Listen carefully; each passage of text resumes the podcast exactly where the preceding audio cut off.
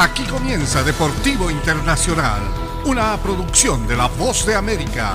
Les informa Henry Llanos.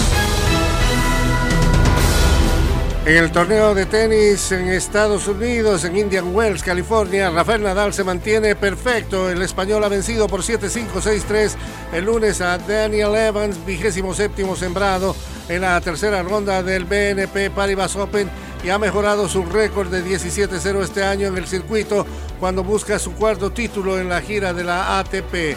Nadal empató a Roger Federer y Pete Sampras para el tercer mejor inicio de temporada. El ascenso del ruso Daniel Medvedev hacia el número uno del mundo terminó derrumbándose con la derrota 4-6, 6-3, 6-1 ante Gael Monfils.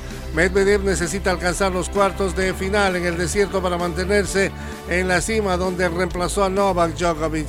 ¿Es mejor ser el número uno, digamos, por una semana o nunca alcanzarlo en tu vida? Preguntó Medvedev. Djokovic recuperará el primer puesto del escalafón mundial la próxima semana. El serbio no está vacunado contra el COVID-19. La Fiscalía del Estado de Querétaro ha anunciado que subieron a 25 los detenidos por la batalla campal entre aficionados de fútbol que se han registrado a inicios de mes en el estadio del centro del país. Autoridades concretaron tres nuevas detenciones por los hechos ocurridos el 5 de marzo en el estadio Corregidora durante un partido entre Querétaro y Atlas, indicó el comunicado. Agregó que los nuevos arrestos elevan la cifra de detenidos a 25 a más de una semana de los violentos incidentes que dejaron 26 heridos, las autoridades continúan con las investigaciones para dar con los responsables de los hechos que empañaron la imagen del fútbol mexicano.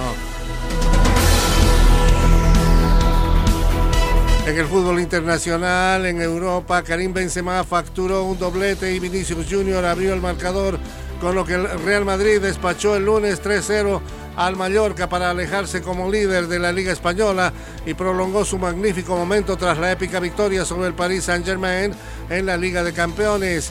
La victoria como visitante amplió a 10 la ventaja del Madrid sobre el Sevilla, su perseguidor inmediato cuando restan 10 jornadas en el campeonato. La diferencia es de 15 unidades sobre el Barcelona y el campeón defensor Atlético de Madrid. El Real Madrid recibirá al Barcelona el domingo en el estadio Santiago Bernabéu.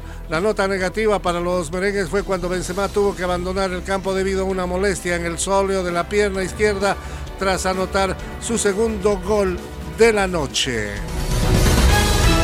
Y hasta aquí Deportivo Internacional, una producción de La Voz de América.